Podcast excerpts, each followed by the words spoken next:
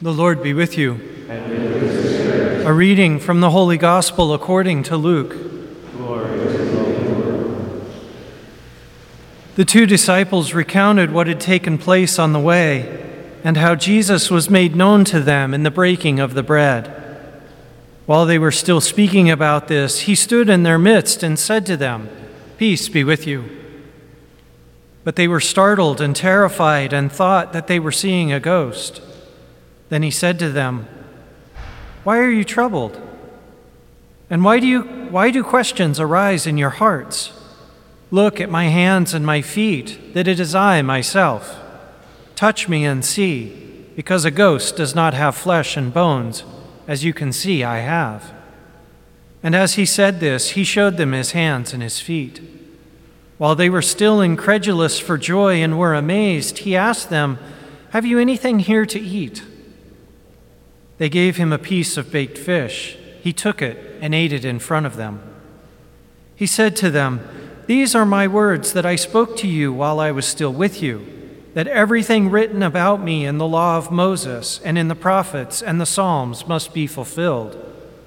Then he opened their minds to understand the Scriptures, and he said to them, Thus it is written that the Christ would suffer and rise from the dead on the third day and that repentance for the forgiveness of sins would be preached in his name to all the nations, beginning from Jerusalem.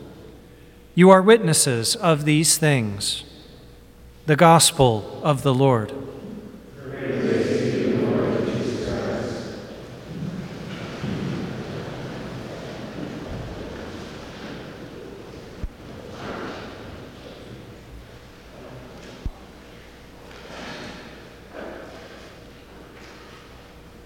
So today is truly a glorious day.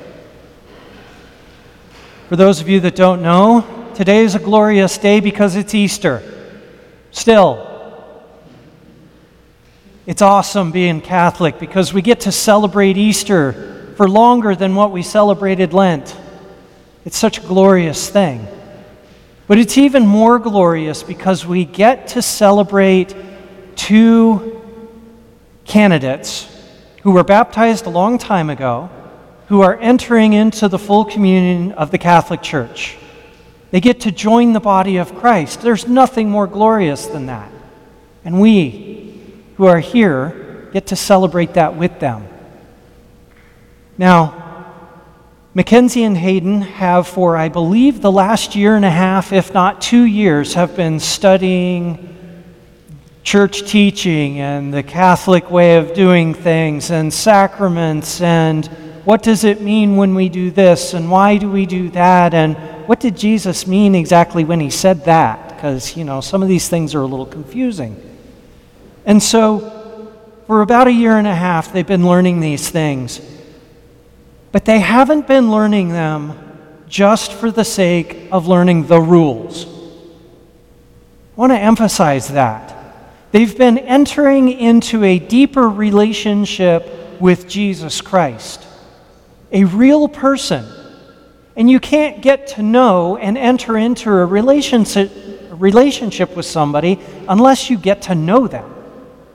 And how do you get to know them? By spending time with them, by communicating with them, by talking with them, by listening to them, by getting to know their story. That's how all of us are getting to know Jesus Christ. That's how all of us get the privilege to enter into that deeper relationship with this person who has such an effect on our lives. But again, the end result of this is not just to be good people. If that was the end result, anybody could do it. But that's not the end result. The thou shalts and the thou shalt nots is only where we begin. It's like a little child. You can't just start off with a little kid and expect them to do algebra. Right? I don't know any little five year olds that can do algebra. Now, Brother Marius might have been able to, but I know I couldn't. Now, however, they have to start somewhere, right? They have to start with 1 plus 1 equals 2. Or you have to start with don't put your hand on that, it's hot. Or, yeah, bath time is good, bedtime is good. These things are good. And we do them for a purpose, we do them for a reason. That's how we all learn.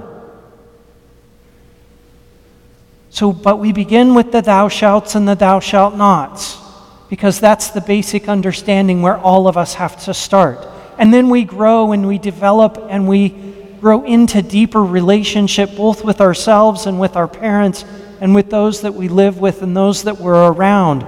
But it all starts with the basic common you should do this, you shouldn't do that. So we don't leave it there. What we do is we enter into a deep relationship with a person. And Easter reminds us of this. The world wants to trivialize that relationship. Because if we trivialize that relationship, if we minimize it and we take it down to the most basic, then it's easy. Because all you have to do is follow the rules. That's easy. For most of us. For some of us. Well, okay, maybe not. It's a good place to start, right? But we can't trivialize that beginning, and we can't trivialize that relationship because it goes deeper than that. It affects who we are, it affects how we think, it affects how we interact with each other. But more importantly, it draws us deeper into a spiritual reality that we don't get in any other way. And I know all of you have heard me say this before. All of us are material and spiritual. We're a melding of body and spirit. And if we, if we ignore one part of that, or we don't develop and grow one part of that, we're not becoming the whole people that we're meant to be. And so, what we're doing here is we're celebrating what Jesus Christ did for us. Now, this is important because by the resurrection, by Jesus' life, death, and resurrection, what he did for us was take our material goods, our material body, our createdness, and elevated it to the spiritual. There was a big chasm that was created through original sin. There was no way that we could enter into heavenly anything until Jesus Christ became man. And then, when Jesus Christ became man, taught us how to live, showed us what it is to live, then suffered and died. He defeated death in that instant. And then when he rose, when he rose from the dead, he took our material bodies with him. So that us who live as a part of him can also rise when it's our time. And this isn't just some basic resurrection like, oh, look, the guy was dead, now he's back to life. Oh, okay, that's, that's great. Jesus did that multiple times, and we hear about it. Lazarus, the daughter of Jairus, and a multitude of other times. That's not the resurrection we're talking about. We're talking about an actual change in state where he takes our mortal body, he takes his mortal body, and elevates it so that time and space no longer are boundaries. Death and limitation doesn't exist for him. That, brothers and sisters, is what we pray to participate in. That is what our hope is. And that really should give us hope.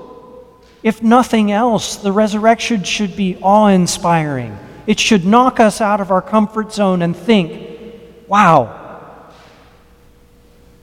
we profess to believe in that person that God because we hope to do that one day. We hope that God will do that for us one day. But more importantly, while we're here, we have the opportunity to continue to grow. We have the opportunity to continue to become more and more and more in Christ every day. That means letting go of our own preconceptions. That means letting go all of the things that we think we know and allowing God to enter our minds. Remember, a change of mind, a change of heart, this is conversion. And that, brothers and sisters, is what we seek after. Because the more we change our minds, the more we turn to Christ in every aspect of our lives, the more we become like Him the more we learn from Him, the more we're able to participate in Him.